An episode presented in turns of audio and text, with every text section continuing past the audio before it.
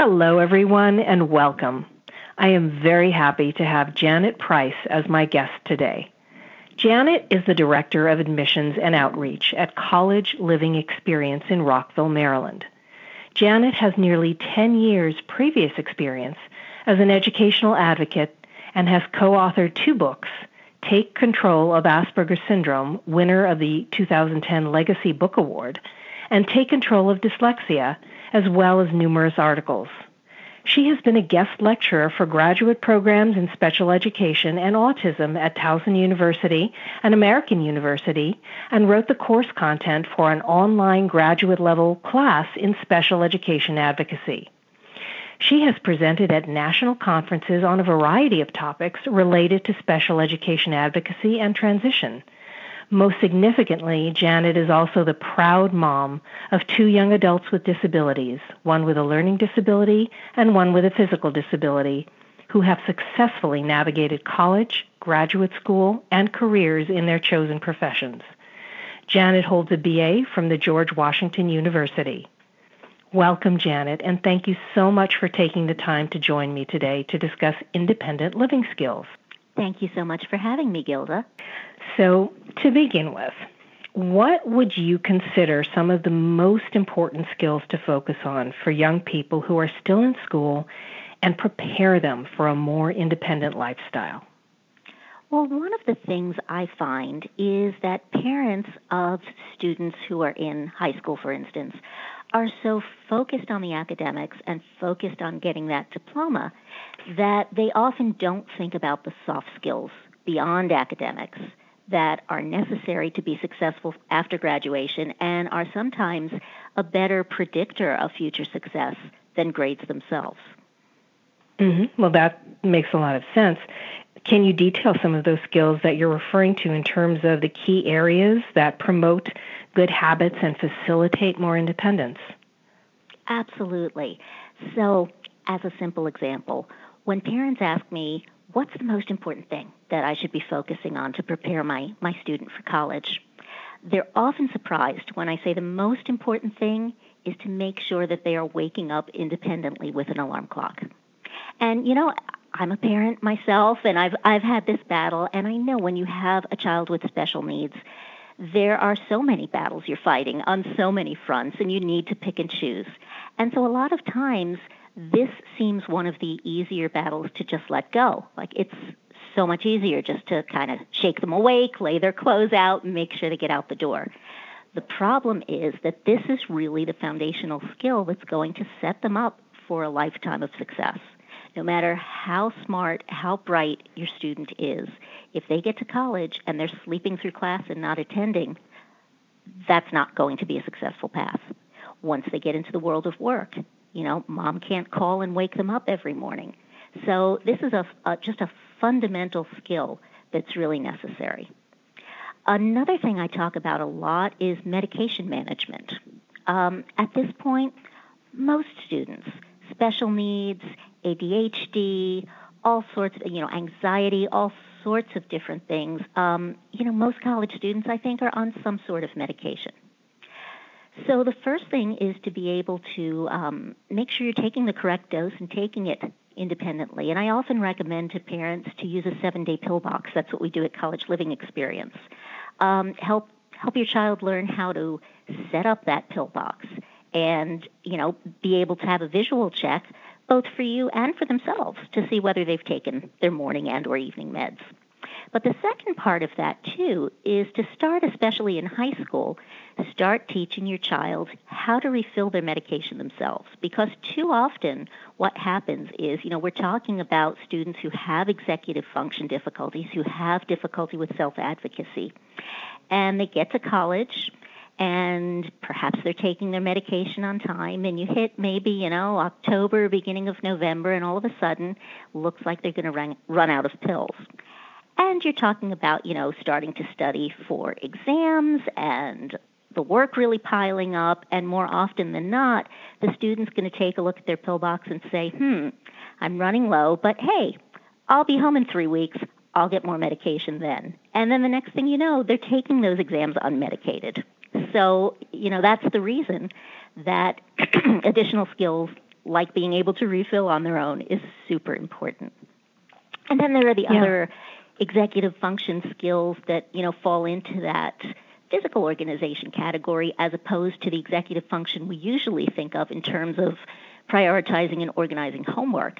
This also has to be done with your dorm space, your living space, your apartment, and not just for health and safety issues, but if you can't find your keys, you can't get out the door. If you can't find your assignment, you can't turn it in.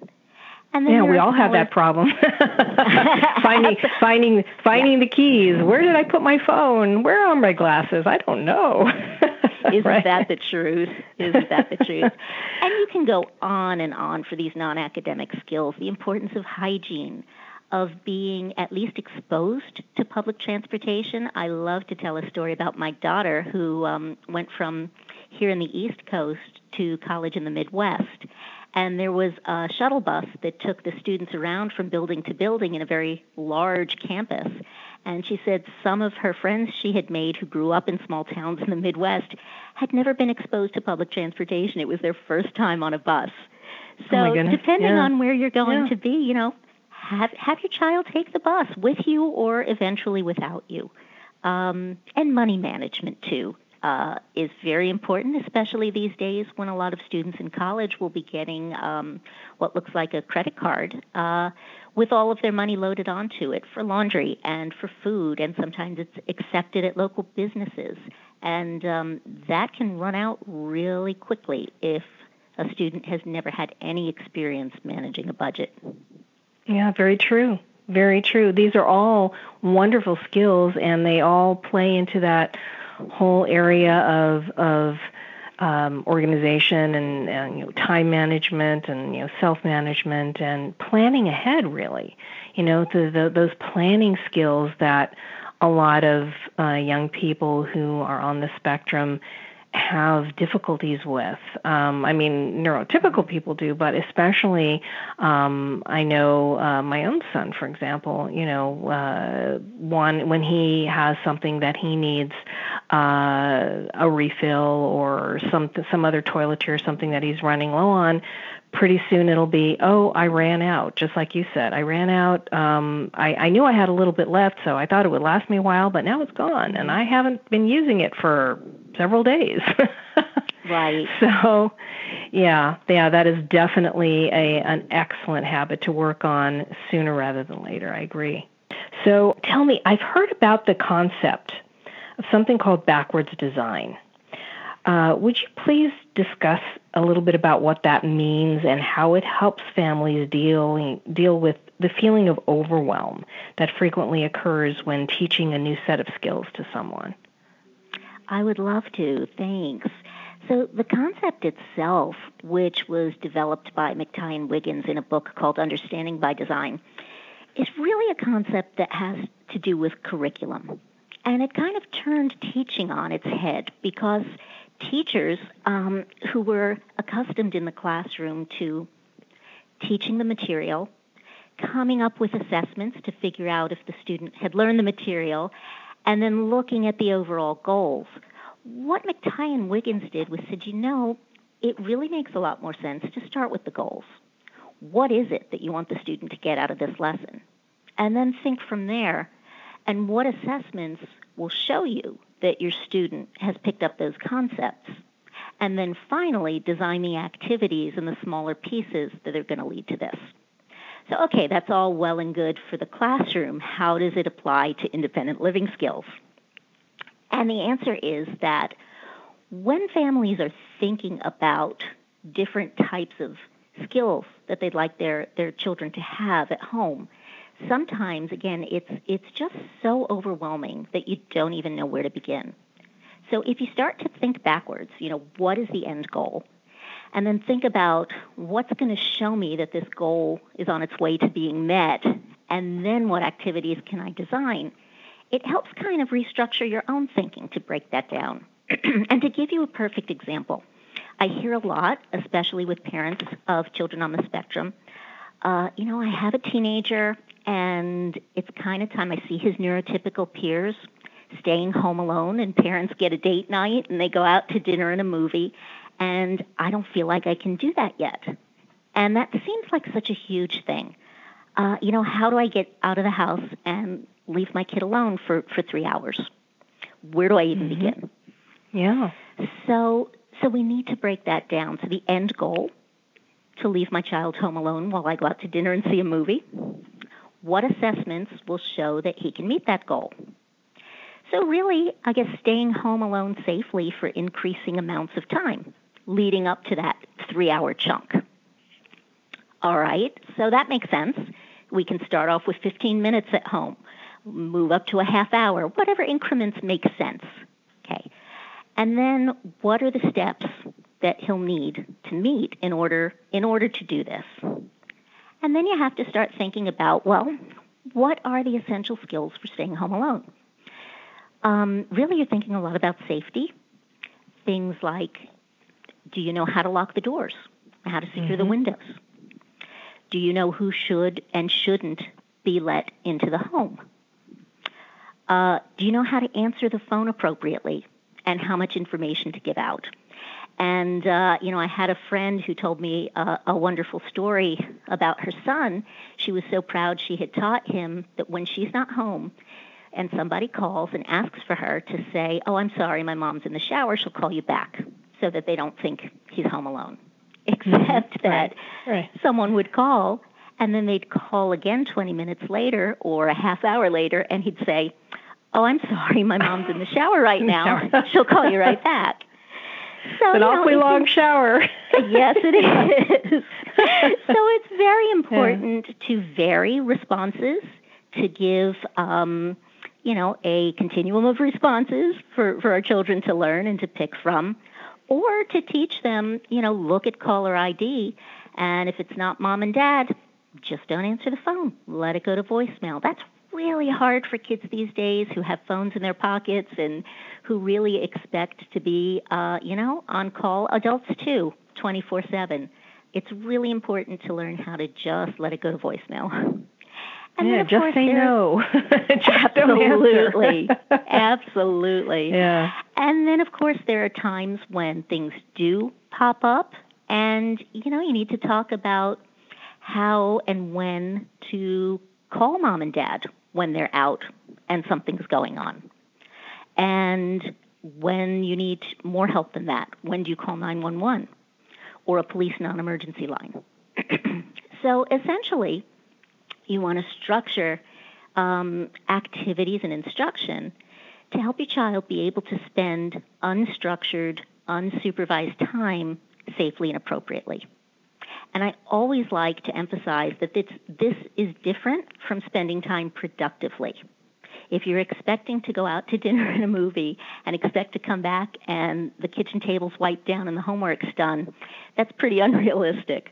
But if you want to come home and your kid is safe and happy and the house hasn't burned down, that's that's really where the that's a win. begin. That's a win. yeah. Yeah, absolutely. So, tell me, how does your organization, I like that concept very much, by the way, I like that approach a lot. Um, so, how does your organization address these issues in terms of the services that you provide? And also, does the client have to be local to your area to avail themselves of it, or can you refer to uh, programs and organizations in other areas perhaps that can help people who are looking for for this type of experience for their child or their Absolutely, all great questions. So I am the director, as you mentioned, of admissions and outreach for our center in Rockville, Maryland, which is very close to Washington D.C. But we have six centers around the country. We have two in California, in Monterey and Costa Mesa. We have centers in Denver, Colorado, Austin, Texas, and Davie, Florida, which is near Fort Lauderdale, as well as mine in Rockville. Um, so first of all, we, we are all one program, so any of these six centers that you attend, the supports and the programming is, is all going to be very similar. So um, we help not only in independent living skills, that's, that's only a quarter of what we do. We're also helping students in academics, career development. We have a very robust social skills program. About three quarters of our students at CLE are on the autism spectrum. Um, but we're here today just to discuss that independent living skills piece. So, the way that works at each of our centers is our students are actually living in apartments with our support. The apartments are nearby. At some of our centers, they're as close as next door or across the street. Here in Rockville, it's about a mile away. Um, but at any rate, we have a lot of strategies that we put into place. Our first line strategy is we have a resident advisor living on site in the apartment complex. And he or she is not like a college dorm RA, but a full time CLE employee who's, who's dedicated to this. They live in the complex and they're available after hours for support. So that's, you know, the first thing that you know is that, you know, when your students are here, um, there's always someone that they can reach out to. Um, here in Rockville, we don't have a curfew in the evening because, um, you know, our students are adults. They're all 18 and above. They're living in a regular apartment complex. Their neighbors might not be in the program. Um, but where our students need support is more getting up and out in the morning. And that's part of, again, all of those skills that we talked about waking up independently, hygiene, dressing appropriately for the weather, managing medication. So we have a morning wellness check. Our students are aware that the standard is they are supposed to be waking up independently. They're supposed to be keeping track of and taking their medication independently using a seven day pill box. They're supposed to be dressing appropriate to the weather. And our RA will actually physically go out and knock on everyone's door in the morning. Are you up? Are you dressed? Show me your pill box. As I mentioned here in Rockville, our apartments are about a mile from the center, so our RA will um, we have two 11 passenger vans, and she'll give students a van ride in the morning to the center. Other centers, they're closer, so you know they'll either get a ride or walk, whichever is more appropriate in that environment. The other things that we do with our students to address all of these issues, we have an independent living skills staff at each center. So our students will actually have appointments in their apartments twice a week for about a two hour block of time. And during these appointments, we're helping them figure out all of those pieces of apartment and adult life that are going along with this important transition into adulthood. So, one of the first things we're going to do is assess what do they know how to do and what don't they know. A lot of students come to us knowing how to make a bed and run a vacuum, but they've never cleaned a toilet. you can believe we're going to teach them hand over hand how to do that. Uh, things like contacting the leasing office or the management when something is broken and needs to be fixed. A chore rotation, whether it's for themselves or here in Rockville, we have two bedroom apartments, so for the student and their roommate. We also do meal planning. We're going to think about breakfast, lunch, dinner, snacks for a week's worth of time, generate a grocery list from there, go out in small groups, go grocery shopping, come back, and we're going to talk about safe food handling. And the fun thing is, you know, you think immediately, oh, well, you know, my child knows what should be refrigerated and what shouldn't. But safe food handling also encompasses things we don't think about that we do naturally, like checking expiration dates. You know, we don't want our students to be the ones eating the slimy turkey with the rainbow colored slime on top. Oh my gosh, the science experiment. Yeah. Exactly, mm-hmm. exactly. yeah. So we're doing that. Um, we're giving cooking lessons uh, opportunities to cook together, learn about healthy eating. Um, and then, most importantly, our students are all paying their own bills. Now, this is funded from parents, of course. Uh, you know, if they are working, which we have career supports as well, they can contribute. Um, but basically, we're having our parents deposit a lump sum in the beginning of the month into a student bank account. And with our support, students are learning how to reconcile their checkbook, how to write rent checks, how to do online bill pay for utilities. And we set aside recreational spending money. What we'll do is usually have our students' ATM cards linked to the account locked up in a safe in the office. Um, because again, our students are impulsive and have executive function um, issues, and typically haven't had this amount of control over money before. So we think it's probably not a great idea to, to give mm-hmm. them a loaded uh, debit yeah, card or ATM card. But what yeah, we'll and, I, I really do want to buy that video game console I saw over at Target. Exactly. Or exactly. that looks really good and fun. Yeah. yeah. So what we do is for their weekly rec money, we let them take out cash and they can spend it on whatever they want. If you know, they probably will not have enough for the video game in Target, but we can talk about planned savings if they want to do that. If they want to buy something planfully and and save for it, that's a wonderful goal.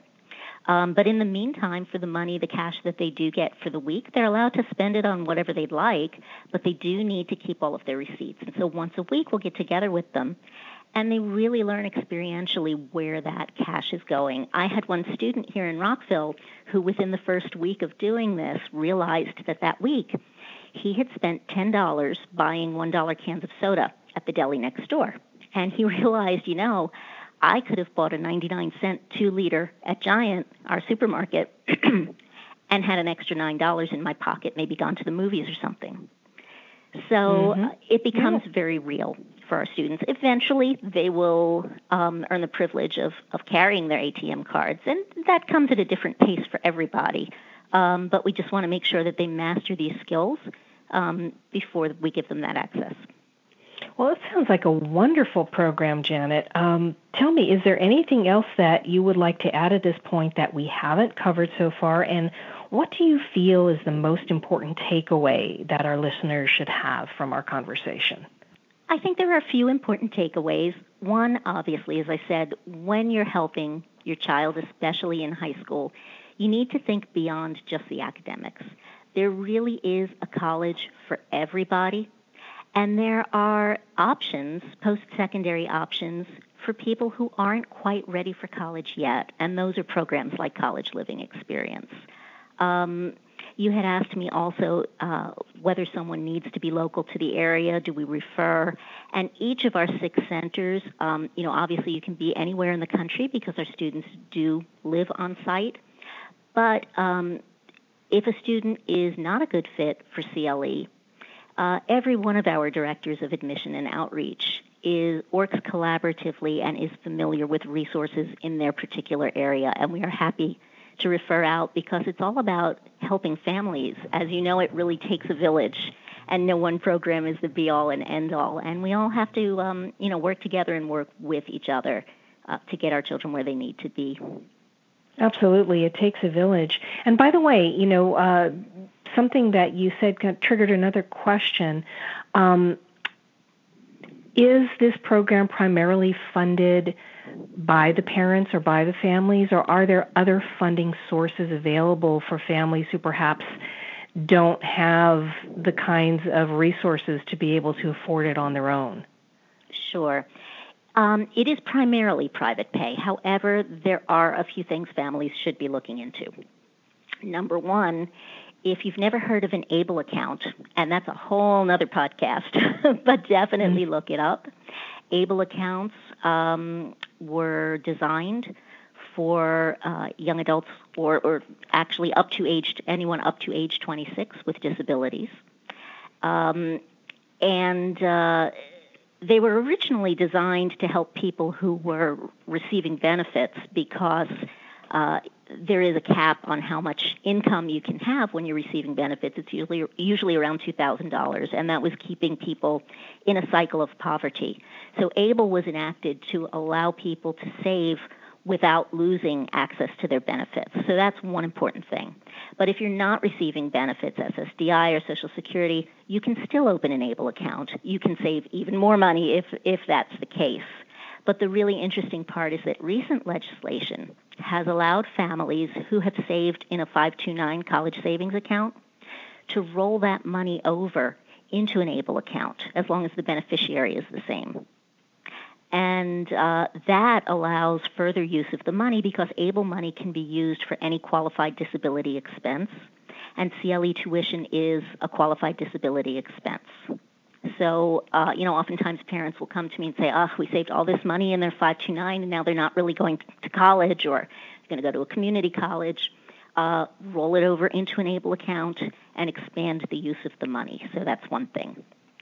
For our people in California, the regional centers um, will fund CLE tuition, so that is important to know. We also have a nonprofit wing called EFFI, the Educational Foundation for Independence, E-F-F-I-N-D dot org. And EFFI supports several post-secondary and uh, K-12 programs um, for students with learning disabilities and on the spectrum. And uh, we are growing EFFI, but they are able to give a small amount right now of need-based scholarship support, and the information is on their website. That's wonderful. That's very, very helpful information, Janet. Thank you. Um, tell me, what is the best way for our listeners to reach out to you directly if they have questions or they want to know more? They can call us. We have an 800 number, and they can find information about any of our six centers and our program in general. And that is 800 486 5058. And they can also check out our website,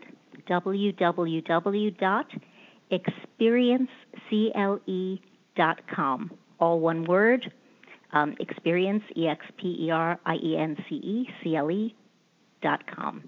And uh, there's a place on the website where you can send messages and uh, we can send them out to the appropriate centers that way. Great. Um, can you repeat that number, by the way, just one more time? Sure. That is 800 486 5058. Thank you. And thank you so much again, Janet, for taking the time to share some really great information with me today. Truly my pleasure, Gilda. Thank you for having me. And I also want to thank our listeners for spending a part of their day with us. I'm Gilda Evans reminding you to take care of yourself and that special person in your life.